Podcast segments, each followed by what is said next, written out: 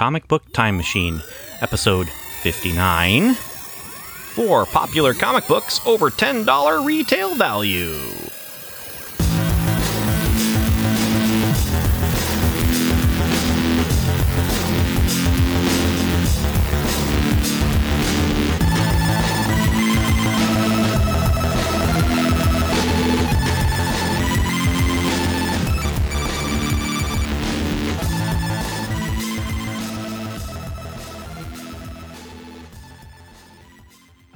Time travelers. I'm Ben.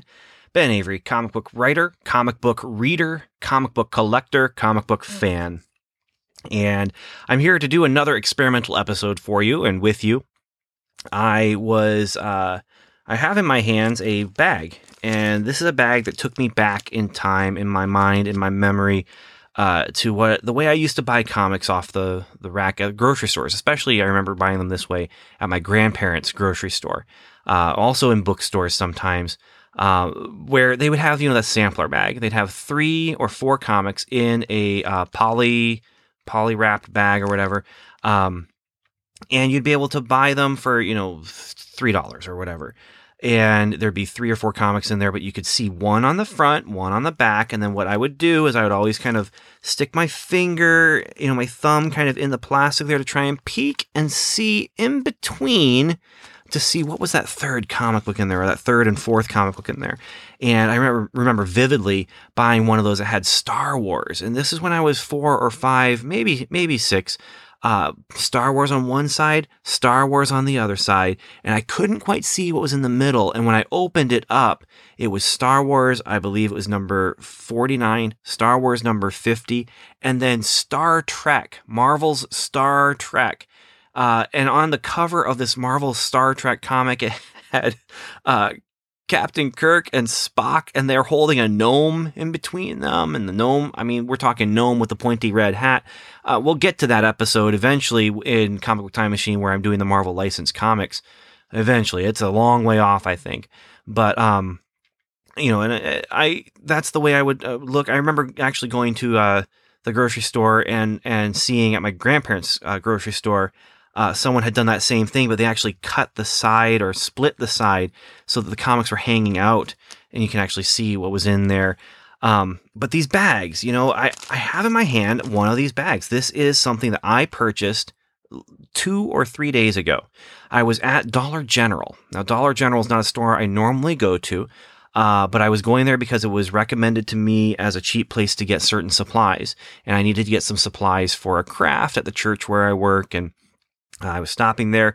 They didn't have the supplies that I need, but I stopped because I was looking at the the books that were on the shelf there that were dollar, three dollars. There was a a book. Um, it was the third volume of the Warriors uh, series of of uh, anthology books that um, George Martin edited, and inside that there's actually in the first volume of that series anyway uh, was the Mystery Knight, which is the the story that the third Hedge Knight graphic novel that I've written is based on. Now that that graphic novel, I adapted the script. I didn't write the story. I don't need to go there right now. Um, so I was looking at these things, and then my mind, or my eye, was glancing over, and I saw this thing. It's a bag, and I all I could see was four popular comic books over ten dollar re- retail value, free bonus trading card. And so I picked it up, and it's the price was two ninety nine. Now, here's how this is going to work. I ha- I'm going to open this up here as I'm talking. I'm going to pull the things out and tell you what I have found inside the bag. Um, and in doing so, then afterward, I'm going to play a sounder and I'm going to read the first book, come back, talk about a little bit, read the second book, come back, talk about a little bit, um, look at the bonus trading card. and, uh, you know, so all these things I'm, I'm going to uh, do I'm going to read eh, all these four popular comic books in this episode. These are books that I, uh, you know, in they're in the bag. Now, here's the thing: there was one reason that sold me that I was like, I'm going to do this no matter what, uh, because I am getting a value here. There, it says over ten dollar retail value. We'll talk about that once I actually do calculate the cover prices here. But uh, there's the front has this big circle that, that's about two thirds the the the length or the the height of the comic book. Uh, so it covers up any any um, logo on the front co- comic that you can actually see. It says four popular comic books or, or ten dollars retail value. I already said that. I can see the trading card here. It is a Batman trading card. It is Michael Keaton. Michael Keaton Batman, bruised but not beaten is the the uh, caption on that card, and it is Michael Keaton. So I'm thinking, what? And then I turn it over, and I can see the other comic. Now I don't know what the other two comics in here are. Actually, I'll get to why, but I don't know what the other the the three other comics in here are. But um, the back of this book or of this package, it's Spawn Batman, published by Image Comics, uh, written by Frank Miller and art by Todd McFarlane. Now I'm sure I've read this way back when I was you know in college and and starting to get back into comics. And I had friends, I'm sure, who had this. Uh, and this is, I think, what they did was they did a Spawn Batman, and then they also did a Batman Spawn. And the one was published by Image, and the other was published by DC. Uh, this is the Image one. Um, but I'm thinking to myself, three bucks, and I get that. You know, I don't know what the other ones are, but this is worth it, even if it's not a good read. It's three dollars. It's not a uh, quarter bin podcast level of deal. Although, you know what? I just changed the plans. Instead of playing a sounder, I'm going to play a um, yeah. Because last time I did an experimental episode, I ended up talking up a bunch of different podcasts that I liked. Um, but this time, instead of playing a sounder, I'm going to go ahead and play some uh, promos for podcasts that I that I like and that I listen to. And there might be promos that I've played before in other places, but um, yeah, I'm going to do that instead. Uh, great idea. Anyway, this the deal here, the value here, four books, two ninety nine. It's still not a quarter each. Okay, although it is over ten dollar retail value, so I've saved at least seven bucks here with these books. Now on the back, I can see the cover. I can see uh, through the the polyurethane or whatever this plastic stuff is made of. I can see the title. I can see the picture of Batman and Spawn leaping through the air with uh, lightning behind them, obviously referencing Frank Miller's uh, Dark Knight. Um, and, you know, that I can see. The, the thing is, and this is what gets me excited about this bag, is that I can't see the logo of the comic that's on the front. In fact, I can't even see the character's face. What I see is a woman who's kind of wearing, it looks like fatigues uh, with her pants, and she's wearing kind of a, I guess, uh, she's got a bare arm. It's not a, not a short sleeve shirt, so maybe it's like a tank top uh, with a little bit of midriff showing.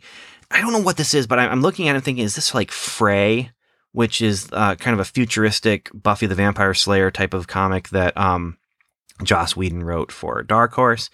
Uh, there's weird looking people behind, but I can't see a logo. I have no idea what this comic is. I know nothing about this. So the Spawn Batman book is the last one that I'm going to read.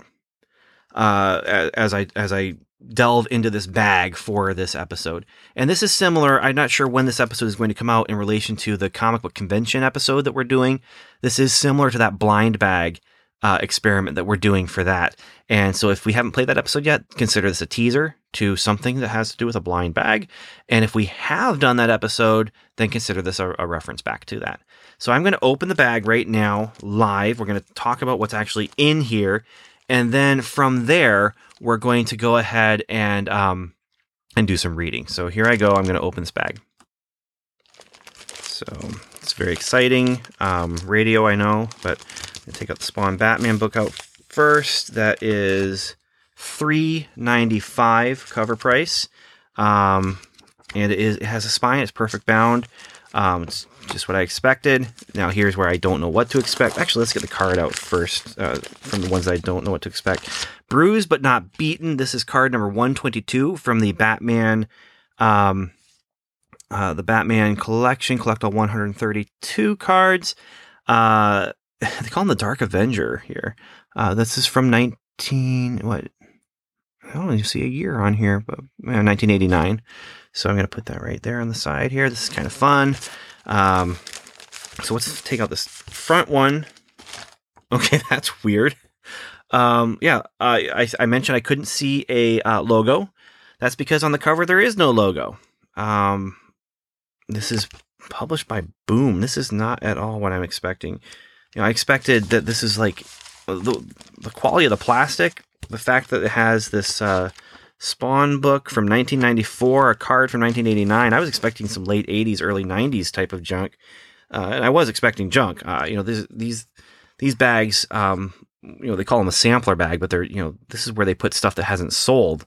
Um, but this is Boom. Boom is like a 2000 thing. This was published in 2012. Interesting. Higher Earth, issue two. I have absolutely no idea what this is. Created and written by Sam Humphries, art by Francesco Biagini. Um, Higher Earth character designs by Sanford Greene. Interesting. Okay. Huh.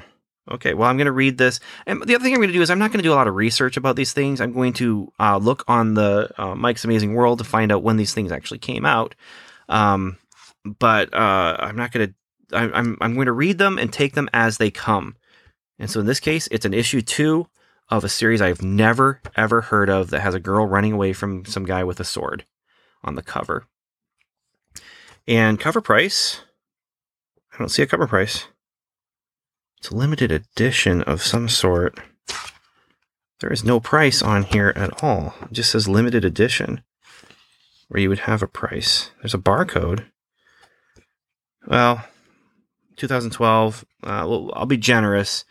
Um, I'll say 2.99 for the cover price. There's probably 3.99, but we'll say 2.99. Next, we have Extermination, also a limited edition from Boom Studios. What in the world? Written by Simon Spurrier, art by V. Ken Marion. Uh, okay. 2012. I was expecting, I mean, I'm looking at this, I'm expecting late 90s, but this is 2012. This is really bizarre. the Batman card and these this, these comics from Boom. So I have Spawn Batman, Extermination, and Higher Earth. And no cover price. Well, again, let's be generous, I guess, and maybe this is a freebie or something that came. Extermination issue five. Okay. Next up, we have. there's Wait a minute. There's there's five things in here plus the card how to collect comics. Cards One special interest publication, How to Collect Comics, inside this issue. How about the internet? What about graphic novels? Know your comic books, grading standards inside, hobby supplies, how to save big money. Okay, so this just got weird. This is on like newsprint. I don't see a I don't see a year. I don't see a copyright on uh, in here at all. But that is weird. Cards one, comic book classics, comic books by the pound. okay, well, I'm going to be reading this, and interesting. Well, uh, yeah, I'll be reading this too. I guess learn how to how to collect comics. Uh, though this has a cover price on it of four dollars. So I have three ninety five plus four is uh, seven ninety five, um, and then I have these two comics with no no cover price on them. Um, finally, we have. Oh, now this is cool. J. Michael Straczynski's Midnight Nation issue number one. This is sweet. I actually, I really love this series. Well, this will be fun. Oh yeah, this will be a lot of fun. So this is 250.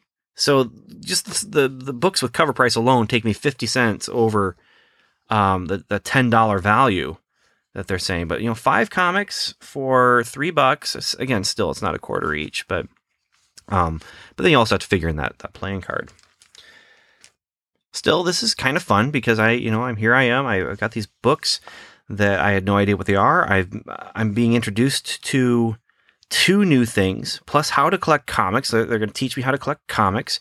Uh, the cover has a guy dressed up as a mutant ninja turtle. I mean that that that just screams you know knowledge there. Um, and then I have the Spawn Batman book that I know I've read, but I don't own, and I would never buy for any reason other than this kind of thing here. And then Midnight Nation that I get to revisit. So the, order I'm going to take this in is I'm going to do the two comics I've never read before or never heard of before. Uh, then I'm going to do How to Collect Comics, and then I'm going to read Midnight Nation number one, uh, and then Spawn Batman. And yeah, I am a little bit excited. This is kind of fun, kind of wacky. Okay, it's not really wacky, wacky, but um, in my mind, I'm enjoying myself here. And we'll find out if I actually should enjoy myself. So I'm going to play a podcast promo for a podcast that I listen to and enjoy and recommend.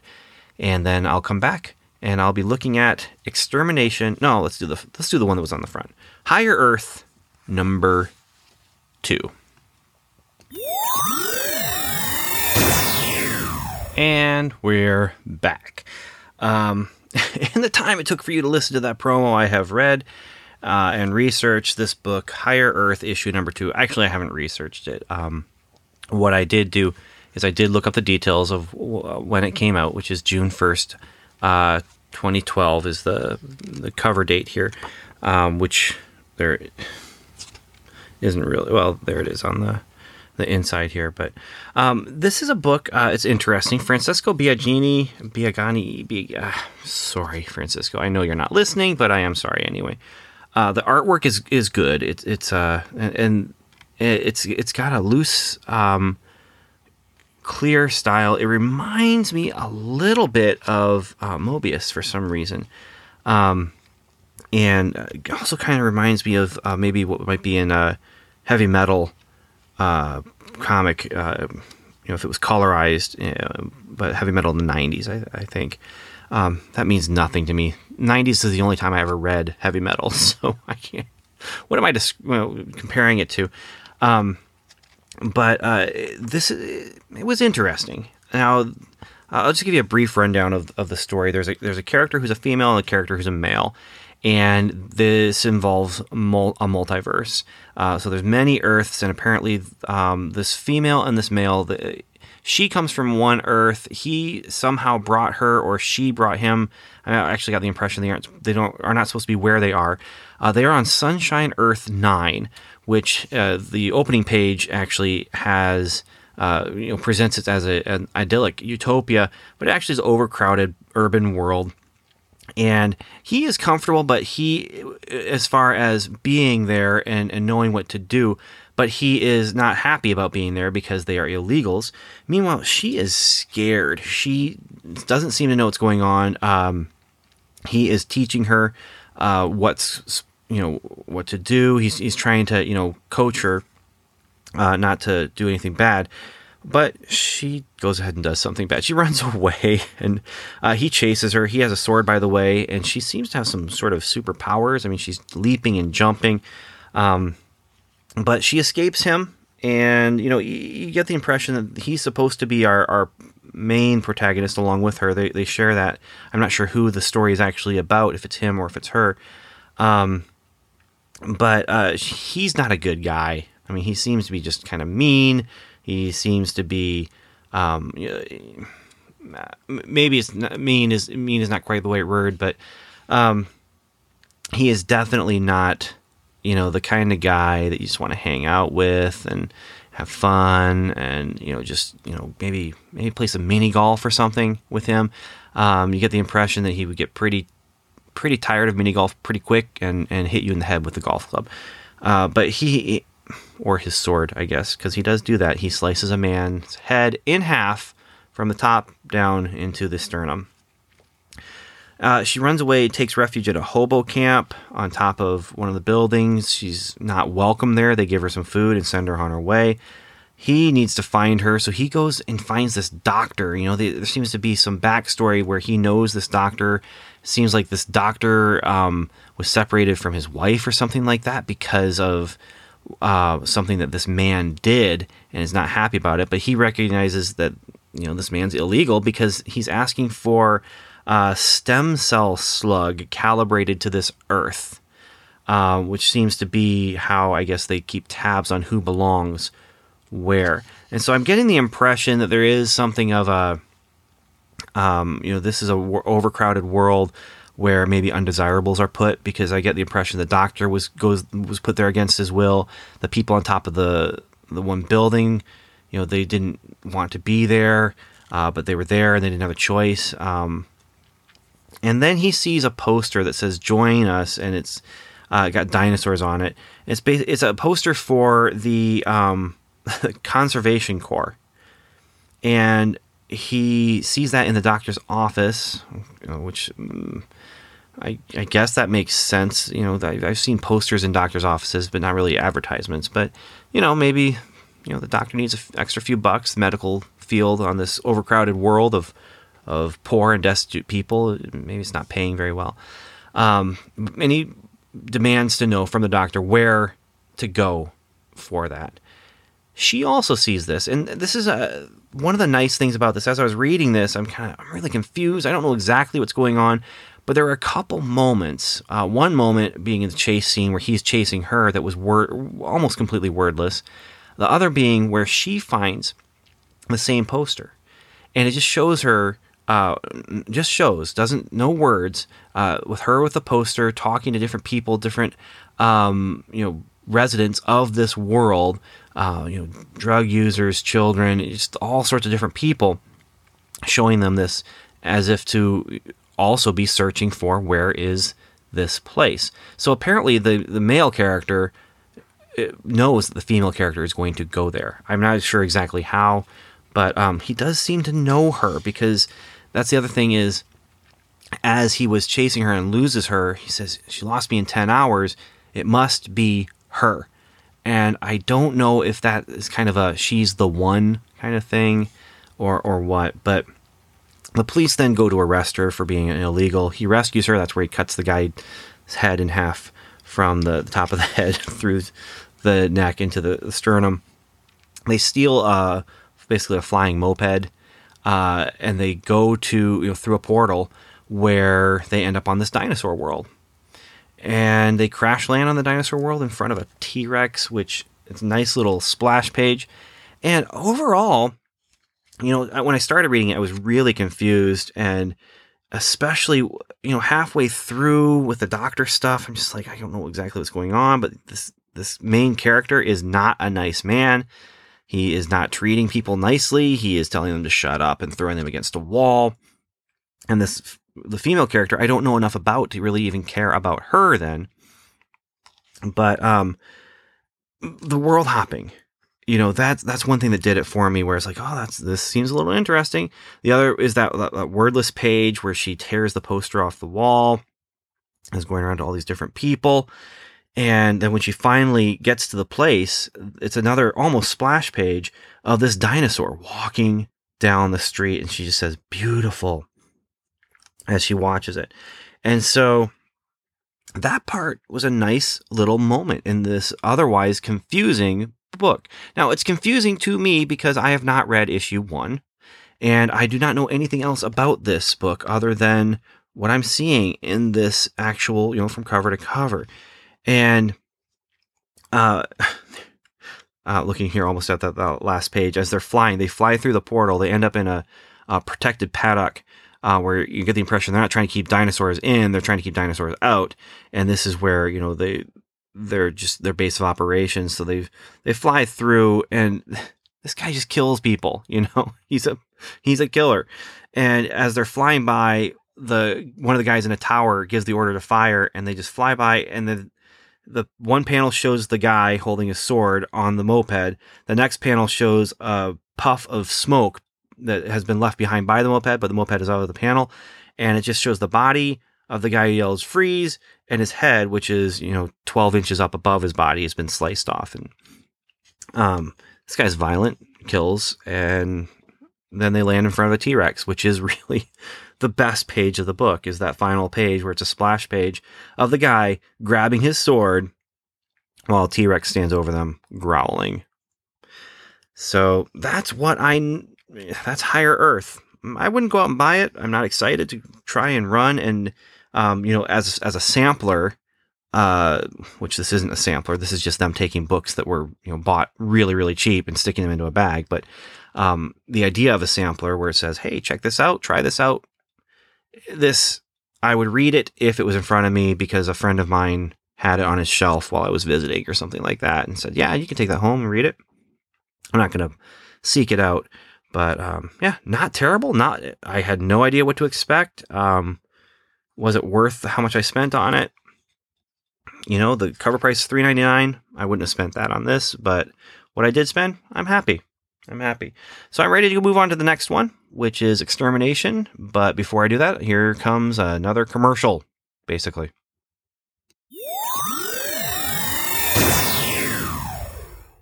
And we're back. And so, in the time it took you to listen to that promo, I have read Extermination number five. And in this one, I am a little less confused about who the characters are because they are introduced to me. Knox, who's a shadow shrouded heroic hardman, recent convert to strategy of killing things which are trying to kill you, conflicted. So you get the idea he is a superhero who does not like to kill people. Meanwhile, the other character, the other main character, is the Red Reaper, science making uh, aristocratic Anglo leap in a gas mask, faintly embarrassed by the whole thing. He is a bad guy, and the way that they have some interplay in the uh, flashback sequences, which are six months ago, um, they seem to be arch enemies, nemesises, nemesi, nemesis, whatever. Uh, man so apparently we are in a i guess this is post-apocalyptic the world has fallen to these aliens and there is this weird looking uh, psychic spaceship that is traveling around destroying the world they want to stop it and they chose uh, choose instead of trying to stop it to get on it if they can board it they don't have to stop it uh, because this is what's going to allow them to um uh, I don't know what why they want to stop it or not stop it. But um, I, again, I, I'm less confused about who the characters are. I'm more confused about what's going on. And when I finally do get my uh, answers, I'm not as satisfied in this one. Uh, this one just seems to be all about you know making a, a deal with the devil, and what does that mean? Where you have the villain and the hero working together for the good of mankind uh, because mankind is about to die completely. And, and let's face it, when it comes down to ultimate evil plans of total world domination or total complete destruction, it's not a very good plan. It really isn't. You know, when you think through, oh, if I destroy the world, well, that's where I live too. Um, unless you're completely insane. So yeah, uh, this one, you know, the art's not terrible, but at the same time, uh, I'm not drawn in by the story. I'm not drawn in by the characters, and you know, it's so confusing with you know what's going on. Uh, the flashback sequences don't go together. Uh, there's a flashback sequence that occurs that ends kind of on a little bit of a cliffhanger kind of thing where the villain is about to kill the hero. Now, obviously, he doesn't because you know six months later they're they're talking and everything. But when you go back to eh, the flashback, you they're fighting aliens now all of a sudden, and there's no. It, it just it's confusing, and I'm just not interested enough. I'm not drawn enough, enough by the art or the story to really care about extermination. I don't know who Simon Spurrier is. Um, as a whole, maybe it is a lot better, uh, but um, as far as what he's written here, just doesn't pull me in. V. Ken Marion does a great job with what he's given. Uh, it's energetic and and there's expressive, but all things considered, this book is not one that I really uh, am interested in at all. So, right now, split score half and half. I like the one, I don't like the other. And now I'm going to take some time here.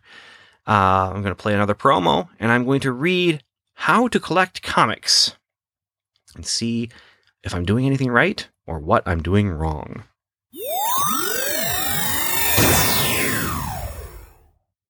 And we're back. And uh, again, these are podcasts that I listen to, that I enjoy, and that I recommend. That was Mark's Mess, uh, which they're going through the Atlantis attacks annuals right now. And I say they because it's him and his daughters. Um, and it's, that's been a lot of fun to listen to. Um, so, how to collect comics, single issue price, $4 uh, Cards One special interest publication. I realized what this was finally. I took a closer look at the the bag, and Cards One is uh, who put this bag together. Now, I don't know when. Well, I have an idea of when because I was able to use context clues. This uh, this book, at the very l- latest, well, no, earliest. Uh, this was p- printed in, in 2010 uh, possibly 2012, considering the, the the dates on the other ones. This was put in there as an insert for the this company. Um, this is it says how to collect comics, and there is stuff in here about that. Uh, but most of it, uh, you know, seventy five percent of this book are advertisements for how to buy comics from them, how to buy cards from them, all of these different things where they are trying to sell, sell, sell. There is a half page Know Your Comic Book Titles uh, word search that has comic book titles as diverse as Vampy, Elementals, Grendel, Robotech, uh, Union, Hardcase, and Mantra, uh, Robin, Hawkman, Edge, and Forge. I mean, this goes all over the place when it comes to you know the the titles that they're putting in there. Um, and, and, honestly, you know, those two Boom books I, I, read, I was expecting stuff from the 90s. I was hoping for, you know, like a, uh, an Ultraverse comic, although Ultraverse is, um, honestly, I mean, I have all of them, but, uh, so then, you know, you, you have that, and then there's two pages of ads, um, getting baseball cards and, um, sports cards and, uh, and then, uh, then there's uh, an article. How about that internet? Which tells you, uh, it says, when, when it comes to using the internet to gather more information about your hobby, I say go for it. Buying something on the internet, that's a different story altogether. And there's nine uh, tips for buying comics off the internet. I'm going to go ahead and read them for you uh, so you can see if this uh, book is worth the $4 cover price. Number one, before proceeding with any buying transaction, make sure the dealer you find has a liberal return policy that is acceptable to you. An unconditional 30 day money back. Uh, no, wait. Oh my goodness. Not an unconditional 30 day money back guarantee. It says here an unconditional 30 day Monday back guarantee is the most acceptable and fairest business transaction. Oh, these poor, poor people. You need an editor. You need an editor. Anyway, number two, make sure the retailer has customer service. And then in quotes, phone hours. I don't know why phone is in quotes, but it is. Um, basically, it's saying, you know, when you make a transaction, you want to be able to contact them on the phone because things can get complicated. Number three, a picture speaks a thousand words. Unless someone is selling something on the internet. Uh, and they're saying that the picture you'll see is not necessarily the actual product you'll receive, which is actually, I mean, that's a good point, especially on like eBay. They have automatic pictures of, of the cover of books and stuff like that. Number four, on a collectible item that is not physically in front of you, the most important question you can ask a salesperson is, quote, what are the negatives of the product I am per- interested in purchasing? If they say nothing is wrong, keep insisting. Every collectible has negatives. If still nothing is said, beware. I okay, I, I don't understand that one exactly, but I, maybe they're meaning push for the you know like the little chip off the bottom of the box or something. I don't know. Number five, credit cards are your friend when buying something on the internet. Basically, if you have a conflict and it's a credit card, the company will take the hit. But if it's a debit card, your bank won't give you back the money until the conflict is resolved and the money is returned. Number six, who pays return shipping on your returnable items? If it's you, the buyer, beware. That's all that should be said on this topic. Number seven, does this internet company have any other sales avenues other than their website? Websites are cheap to build. Selling on auction sites almost costs nothing up front. Selling on social net networks is free. What costs money are retail stores and catalogs.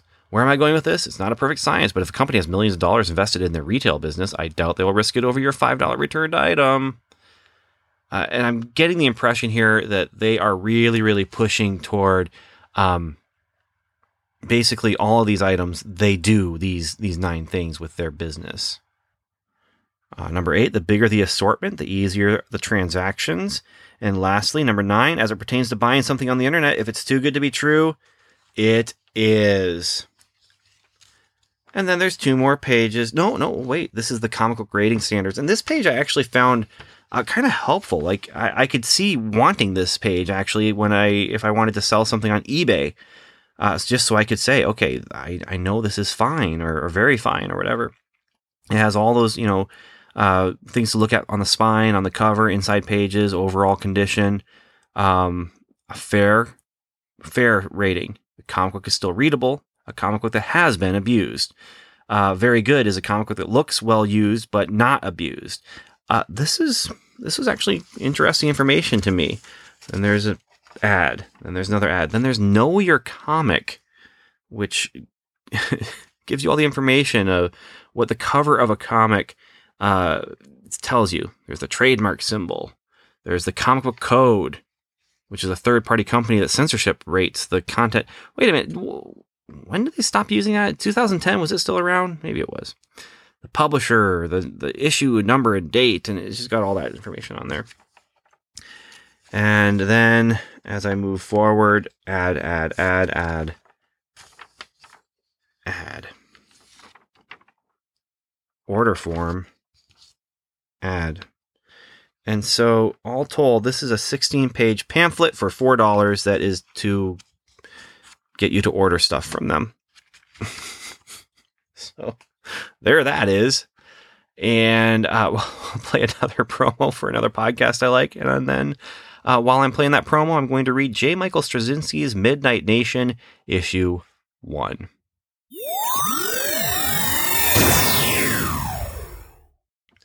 And I'll be honest, uh, that that podcast is actually a, the first, I think the first comic book podcast that I actually listened to. Um, I listened to some web comic podcasts back when I was trying to get a web comic going. Uh, but this was the first actual comic book podcast that I listened to. That's the Fire and Water podcast because of the Aquaman element. Now I know Rob and Shag aren't going to be listening to this. Um, you know, this is this is the comic book time machine. I mean, we're we're small we're small time. You know, um, Fire and Water. That's that's the big time as far as comic book podcasts go. I don't know if that's saying too much, but anyway, J. Michael Straczynski's. Want to talk about big time? J. Michael Straczynski's Midnight Nation, written by one of the big time people in entertainment. He, or at least geek entertainment. Uh, he has written Superman and Wonder Woman uh, for DC, but he also obviously did uh, Babylon Five, and and then he also um, he did a, a, series that was very popular and very successful uh, before it ran into publishing issues, and that was um, Rising Stars. It's because of Rising Stars that I started reading Midnight Nation and fell in love with Midnight Nation, partially because it is a single graphic novel and it has a beginning, middle, and end. It's a great little it's a great read. Uh, now he's also doing um, a series or has done a series called Dream Police that I really want to address on Comic Book Time Machine sometime when I have time. I don't know if I will, um, but uh, honestly, I'm super excited that I get to talk about Midnight Nation uh, because this is something I've been considering doing for Comic Book Time Machine, but I've completely forgotten about. Uh, every time I think about it, I just forget about it, and so here it is, just thrown right at me um, in a bag labeled four popular comic books. Although, to say all four of these um, five books that were in here, four of them actually being comic books, as for them being popular, well, um, at least one of them is. The one with Batman and Spawn in it. But let's talk about Midnight Nation. uh, Midnight Nation is from 2000, the year 2000. Um, October, And so, of all of these, I mean, definitely you want to set your time machine there. Uh, fortunately, this has been collected in a, a, graphic novel, and I believe it's on Comixology and some of those other things, uh, along with uh, like Rising Stars and that. It was published by Image Top Cow um, under the imprint of Joe's Comics, which is going to be an imprint of comics that were titles that he had created. And um, yeah, so this one it lasted twelve issues, and as I said before, I love it. But the, as a graphic novel, it truly is a novel uh, and it has. I know, I know. I keep harping on this, the beginning, middle, and end. But let's talk about the beginning. Issue one. It's about a cop, um, and he he's actually a homicide d- detective, and uh, he is called in to investigate a homicide, and he can't find any information. There are no clues. There are no. Um, there, there's nothing pointing toward any kind of of killer. Uh, just the fact that there's a dead body there. There's one guy who he, he has to speak up. Uh, there's a witness who, who, comes to him and says, ah, "I need to tell you something," but um, he gets spooked by a van that comes, and um, he's talking about how the man or the men rather will get him. The men will get him, and this van comes by, and then the guy's gone.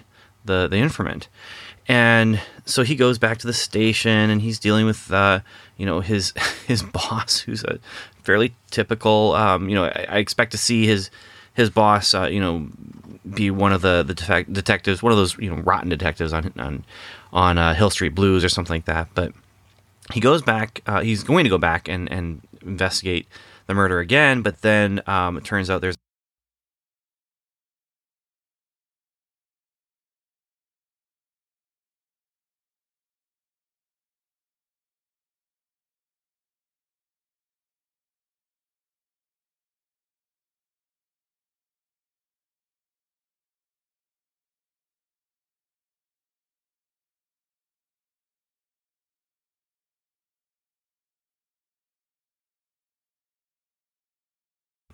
Problem is, um, he they may have the drop on him, but when they go in, uh, he is waiting, and he is not waiting alone. He is awaiting them with uh, these people who, the best way I can describe them, uh, they're transparent, which is something uh, that is used to great effect here. Uh, they are transparent. They have torn apart uh, his fellow police officers who are going there to make the arrest with him. they are green, they wear robes, and they have tattoos all over their bodies. It's uh, what if you took Darth Maul and mixed him with Joker? That's what these guys look like. And uh, so he goes into the room uh, to arrest the guy, uh, the, the the murderer, and he sees these guys, and they are you know tearing apart the police officers. He fires. Uh, the, the criminal is killed. He falls off the balcony finds himself in a hospital. Um, and there's some really vague dialogue that happens as he's falling into unconsciousness where um, someone's giving the orders to these uh, Darth Darth Jokers and says no no no no this one he's you know don't kill him he's he's interesting uh, he's very interesting and we don't know why we don't know what is you know, what's going on here who these people are other than they're ghostly and may actually be ghosts. And I'm not going to spoil who they are or what they are. Uh, I don't feel bad spoiling a lot of this issue because honestly, I'm saying get the graphic novel. You know, you're just I'm just spoiling the first chapter for you so that you to tell you you should get this. It's a supernatural uh, adventure. Um, and so he's taken to a hospital, and when he wakes up, there's no one around, and no one can hear him. And then he goes in the hall, and now everyone is transparent. You know, you can see through every single person in the hospital except for him and one other person. Well, who's that other person? Well, but the last half of the book, there is a woman, and her name is uh, Laurel, and she is waking up. And it's kind of nice the way they do this. It's kind of cool. You know, JMS, I do feel like he does things that he, he follows the kind of uh, thing that I would say to any writer or anyone in creative arts. And that is whenever you do a new project, try and find something new to do with it. Try to find some sort of new storytelling element you can bring in. Or, you know, just don't just do what you've always done, grow, grow, experiment. And that's what I feel like we get here. We have uh, on every page now, like I said, about halfway through is where it starts in, um, about an inch, inch and a half panel that goes the entire length from top to bottom of the page uh, is this woman waking up, and you see her mouth, you see her eyes, and slowly you start to see more and more of her. She's in dark. There's this mysterious voice talking to her, telling her to wake up, telling her that she has to go do something. She doesn't want to do it. And then the rest of the page, which is still almost the full page, you know, so you're still getting uh, a kind of a regular page layout. It's it's following this detective and following what he's doing as she is waking up and not wanting uh, to to go and find this person who is alone, who doesn't know what he's facing. Obviously, the disembodied voice is talking about our protagonist. And so finally, then at the very end, uh, she's deciding, you know, she'll do it. She has to do it. And so the you know the, the second to last page or the penultimate page here is him walking through the hospital and everyone's transparent and then he hears a voice because he says, I'm unconscious. I have to be. And he hears a voice saying, It's not a dream. Why does everyone always assume it's a dream? It's such a cliche. Who, who are you? And then you turn the page um, and it's, it's her and she is solid. Um, and this is the message she gives him. She says, I'm Laurel. You're in the place between, in between, and it looks like I'm your guide until they find you, until they kill you, or until you turn, which is when I'll kill you. Any questions? Great, great, great cliffhanger for a first issue. Uh, you spend time with your protagonist. You get to know him. You know he's divorced. Uh, he's got he pays alimony, and you get all these you know. I mean, it, it, feels a little bit like a, maybe a cliche of the the down on his luck cop or whatever uh, you know, detective and, you know, who works the homicide night shift or whatever it is. But at the same time, then you throw in these supernatural elements and it's, it's great. It's, it just, I, I remember I had all 12 issues of this and I, I, I read it a few times and then uh, I had a friend visit me and I let him borrow it and said, you got to read this. And then he spilled pop all over all 12 issues uh, and and said sorry man and um, I said oh don't worry about it. I, I want to buy the graphic novel anyway you just keep them keep them so you can finish reading them and he did. I think he liked them I can't remember. He went back to Canada and I never actually talked to him about Midnight Nation again but uh, he took these with him so at least there's that. Anyway great first issue. Um, it's 250 cover price here. Uh, so really I mean uh, I paid two ninety nine for the bag. Uh, this is an extra forty nine cents uh, for this one issue cover price. Now, yeah, I've double dipped because now I've bought this particular issue three times. Once as a single issue, once as a graphic novel that's sitting on my shelf right here within, you know, I can touch it with my fingertip. That's how close it is to me. It's been on my shelf as a to read book for, unfortunately, I don't know how long.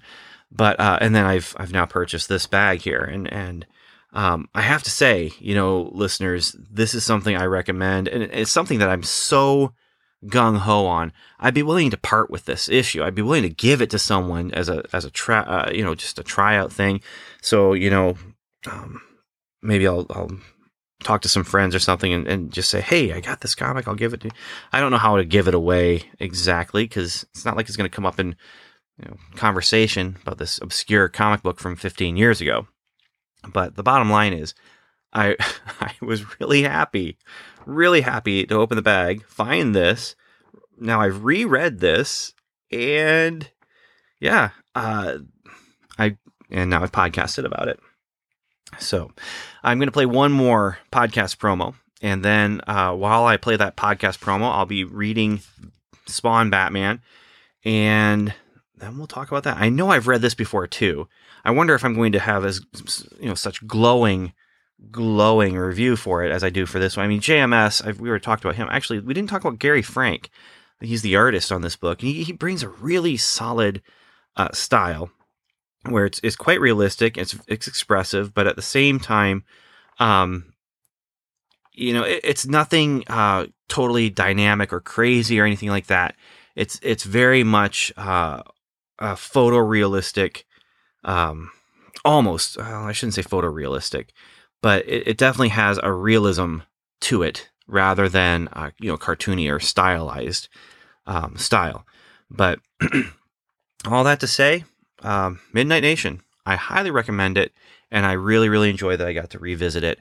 And now I'm going to revisit something that I do not know if I'll enjoy as much, but so far, out of this unit here, I've had one that I would say, you know, I don't recommend, one that I'm curious about. So a negative, a positive, and then Midnight Nation, a positive. Then that collector's thing, which is 16 pages on newsprint for four bucks. I would never pay four bucks for that. Um, but I'm not out much, you know, with that. It's not even mentioned on the uh, the cover there of, of the plastic bag. I mean, it tells us we four comics. So as an extra, I'm just going to say that, that that comes out even. You know, it's not positive, it's not negative, it's right in the middle. Spawn Batman, that's the one. If it's a tie, two negative and two positive experiences from this bag, uh, I'm going to have to lean towards positive that my three bucks was well spent because I do have this card with Michael Keaton on it, uh, this this trading card, and that's a, that's enough of a positive to push me over to the other side. But we'll see. Maybe I'll end up with three positives. I don't know. Spawn and Batman. Well, let's play the promo and then we'll get to it.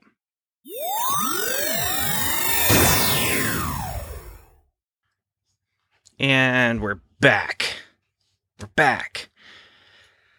Spawn and Batman. Now, this is what caused me to say yes. I'm definitely picking up this this package of comics, and I don't know what's inside on for the other three, but there's this one I could see it clearly. Um, and then I saw Frank Miller, Todd McFarlane. I mean, this is uh, Todd McFarlane being, you know, Todd McFarlane, which reminds me of a joke, by the way. Um, it's not a very good one, but it goes like this What do you get when you cross Spider Man, Ghost Rider, and Batman? You get a baseball. I'll let you, you know, chew on that for a little bit, but um, anyway, the uh, the book itself, yeah, I remember I had friends in college who were into Spawn. They really, really liked Spawn. And so 1994, I probably read this, borrowed it from one of my buddies who was working uh, maintenance with me at, uh, at my college. Um, I, because I know I didn't buy this. Uh, I didn't buy any Spawn comics except for the um, the the Cerber- Cerebus uh, co- Spawn comic that um, that that that uh, Dave Sim wrote uh, when there was a I think there's four in a row. Oh, I also had the, the Neil Gaiman one too. Uh, there's four in a row where Todd McFarlane invited uh, pretty pretty big name writers to come in and do a, a Spawn story. And so I had those, and I was really I was well aware of who Spawn was. I did go and see the Spawn movie in theaters, and I did watch the HBO. I think it was HBO, but the Spawn cartoon show I rented it. I didn't have cable, but I rented it and watched that series.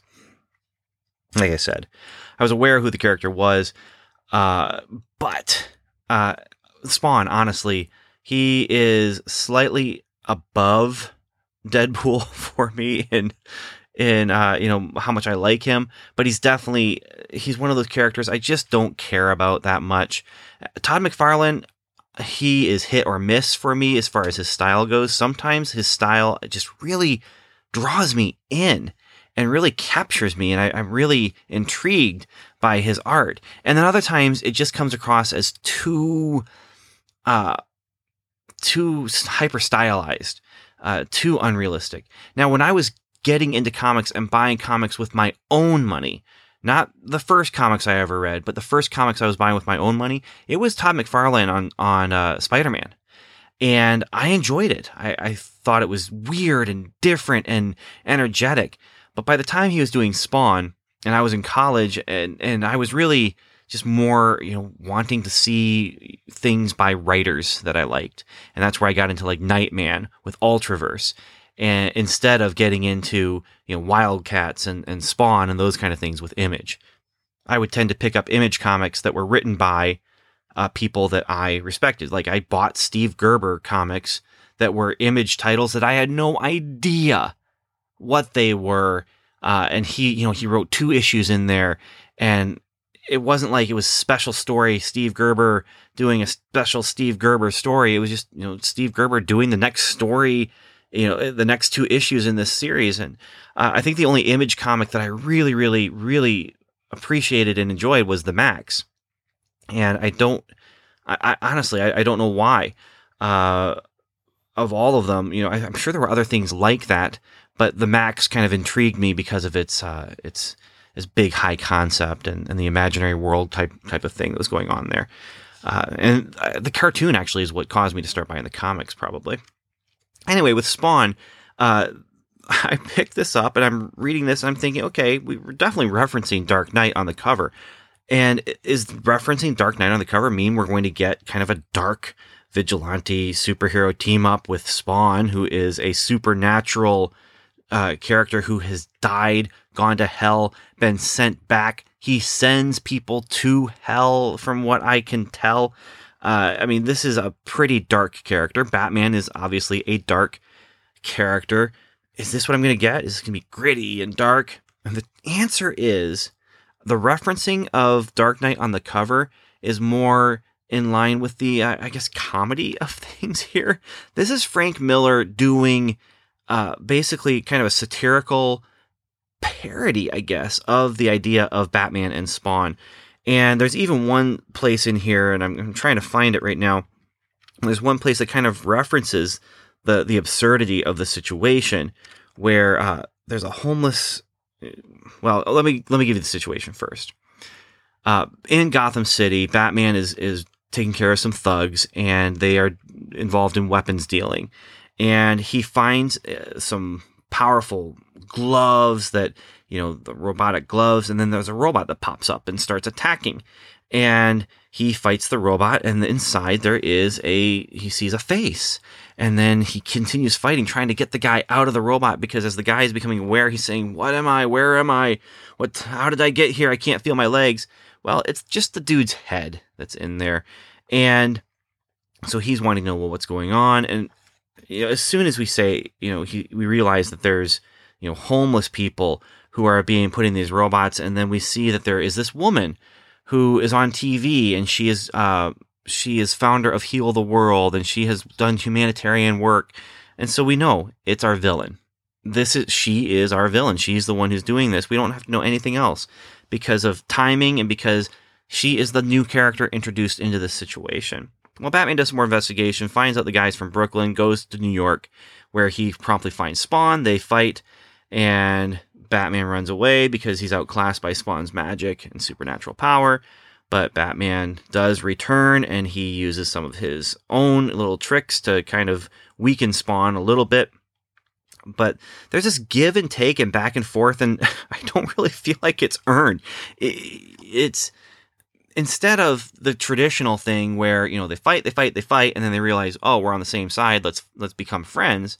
They fight they fight they fight and they realize oh we're on the same side so let's fight the bad guy. But while they're fighting the bad guy they're fighting with each other. The, the entire time they're just kind of going back and forth and back and forth and it's meant to be funny and some of it actually is but um you know there's there's parts of it that uh, just it falls flat because it's just uh, to me it's not good comedy and it's not uh, t- the tone doesn't fit of what it, and I don't know if it's because of my expectation that the tone doesn't fit, but uh, of course then they go after the arms dealer, and of course you know they're going to win. And there's one part in here though where Spawn is telling his homeless friends, and that's why Spawn is getting involved, by the way, is uh, because it's homeless people who are having their heads cut off and put into these robots uh, to be like the human controller of it, but they lose their actual free will. They don't have free will, but they're controlling the, how the robot does the fighting and stuff like that. Uh, at least that's that's my take on it after one one reading. But there's one line here where um, Spawn is talking about he saw Batman, and none of the homeless friends that he has uh, are believe that he saw Batman. And then he says, "It's not a story; it was Batman." And uh, and if he's working for Nadia uh, Vladil, Vladova or Margaret Love, as she's calling herself, then he's not the hero everybody says he is. And someone in the background says, kind of like Elseworlds, huh? Uh, which really that. I mean, we're halfway through the book, and when that line gets thrown in there by Frank Miller, who wrote this, and I'm like, oh, okay, I know where we are right now. This is, you know, an Elseworlds, but it's also, uh, it's really self-referential, and that's okay that's okay. I don't feel like I just wasted, you know, 15, 20 minutes or however long it took me to read it. There is some fantastic art. There's a couple splash pages. There's one double page splash within the story of Batman and Spawn side by side. There's another double page splash uh, toward the end of the book that I remember seeing, like as a cover of Wizard magazine or something like that. Uh, there's some decent art going into this book. Uh, and it, there's enough of the the goofy one liner that's kind of oh it, it's amusing. It's amusing. That's the word i'm going to go with. Spawn batman published by image comics is amusing. It is diverting. It is not uh it's, it's not changing the comic industry the way the dark knight returns did uh, or the way Spawn did, honestly. But bringing Frank Miller, Todd McFarlane together, this is a little bit of comic book history to me. Uh, you know, and it's kind of fun. I mean, you team up Frank Miller and Todd McFarlane, and then you team up Batman and Spawn. It's, it's a little bit meta there. I don't know what their working relationship was like, but there are references back to Dark Knight in here. Um, with with the way he's you know bandaging himself up and using the mechanical gloves to fight uh, to fight Spawn, the way uh, he would you know suit up to fight Superman. They use television screens to ex- give exposition every once in a while, and it's just it, it's a chance for these two guys, I think, to just have some fun. If that's what this is, if this is Frank Miller and Tom McFarlane having fun, I'm with it. I, I I'm with it. Um, I'm not having as much fun as they are, but I can really appreciate what I'm actually holding in my hands in that regard. Now, the ending I, am not too fond of. Uh, it just it's it's trying. It feels like it's trying too hard to be funny, um, but you know, for this this it's not it's not I'm not going to rave about it the way I do did about um, Midnight Nation but you know, three out of four, this is not bad. Uh, I paid a dollar each for those books. If you throw out the one that I didn't like and throw out the the little pamphlet thing, the catalog thing, uh, I paid a dollar each for those those books, and it was fun. Midnight Nation brought back some good feelings. Spawn Batman took me back to the 90s. I mean, this is 1994. It took me back to 1994. Made me think about hanging out with my friends, talking about comic books. We weren't really comic book geeks, though. I mean, we were just people who liked comics. We weren't really into them super, uh, you know, heavily. We just every once in a while, my friends and I, uh, you know, I was into them more with one friend, but the friends who were buying Spawn and that kind of thing, they were just doing it because it was you know they're just casual fans, and we would talk about Spawn and, and Mask and the the Mask, not Mask the the cartoon show and the, the toy line, but The Mask, you know, the, the Jim Carrey movie that caused us to see uh, and, and, purchase um, Mask, the Mask, comic books. Uh, anyway, this little bag brought a little bit of comic book joy into my life and got me to talk about it for an hour and 15 minutes. and um, I, I have to say, this little experiment is, as far as my actual enjoyment goes, a rousing success. And I enjoyed every bit of it. You know, this is probably the. I, I don't like Spawn, but at the same time, in, in reading this, I'm not going to go out and like, oh, I got to buy the back issues of Spawn and really get into that. I'm not going to do that, but this was just enough of a Spawn story for me to, you know, say, yeah, it's it's okay. It's okay. It's it's amusing, it's diverting, and it's okay. But Midnight Nation, totally something different. I highly, highly, highly recommend it. Well, that's all here. And you can find us at comicbooktimemachine.com. You can find us on Facebook at facebook.com slash comicbooktimemachine. We are Comic Time on Twitter. You can also find me at benavery.com. On Facebook, I'm facebook.com slash Ben Avery Storyteller. And you can also hear me talk about Marvel Cinematic Universe and Agents of S.H.I.E.L.D. and Daredevil, is what we're going through right now for the summer of 2015. Uh, and you can find that at Welcome to Level 7. So I just want to thank you so much for listening, and um, I hope to hear from you. I would love to hear from you if you have any memories about like Spawn, Batman, or if you've read those Boom books and and would say that oh you know what just that sampling isn't enough. Maybe you should you should be read more, Ben. Um, I'd love to hear from you. You can contact us here at uh, the Comic Book Time Machine. We are feedback at comicbooktimemachine.com. We'd love to hear from you. And again, those those podcast promos that I played, um, those are all podcasts that I highly recommend and I enjoy listening to myself. They are people that I spend time listening to. I don't spend time talking with them. Um, you know, these aren't friends of mine, really. These are people that um, some of them I've had limited uh, conversations with because of you know being in the podcasting sphere, and so I you know I'm they're they're podcasting uh, peers of mine, I guess, for some of them. But they are all podcasts that I do recommend, and, so the Quarter Bin podcast, which is a relatively geeky network, um, Fire and Water podcast, Superman Batman podcast, Parallel Lines, the Tangent Universe podcast, and Mark's Mess, which is going through Atlantis attacks, and he also has a history one about uh, one of his um, uh, relatives who was writing letters from the front during World War One. Uh, these are these are all great podcasts, great comic book podcasts. And if you're listening to Comic Book Time Machine, then these are, con- are podcasts that I think you would enjoy. Obviously, personality types and those kind of things, you know, cause other, you know, it's not just topic that's going to make you enjoy it. But these are ones that I recommend. Seek them out, check them out, give them a try. And so, all that said, um, thank you for listening and Godspeed.